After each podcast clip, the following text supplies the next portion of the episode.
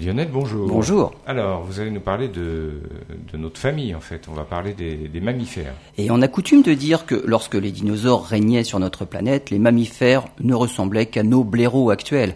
Et que c'est la disparition des dinosaures, il y a 65 millions d'années, qui a permis aux mammifères de se développer. Pour les chercheurs de l'Université de Washington, cette vision est quelque peu erronée.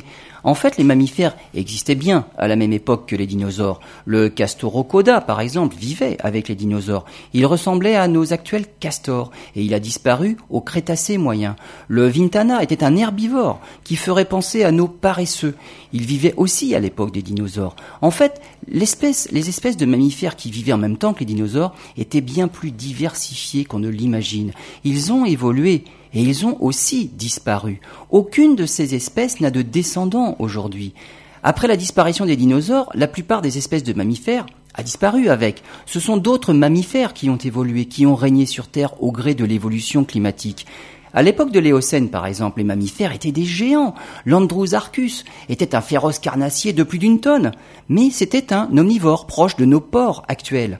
L'Indricotère pouvait mesurer jusqu'à 7 mètres de haut et peser 20 tonnes. Il appartient au groupe des périssodactyles, comme nos rhinocéros. Les diverses périodes glaciaires qui ont suivi l'Éocène ont eu raison d'eux. Une histoire des mammifères très riche, en fait, qui commence donc bien plus tôt qu'on ne l'imaginait.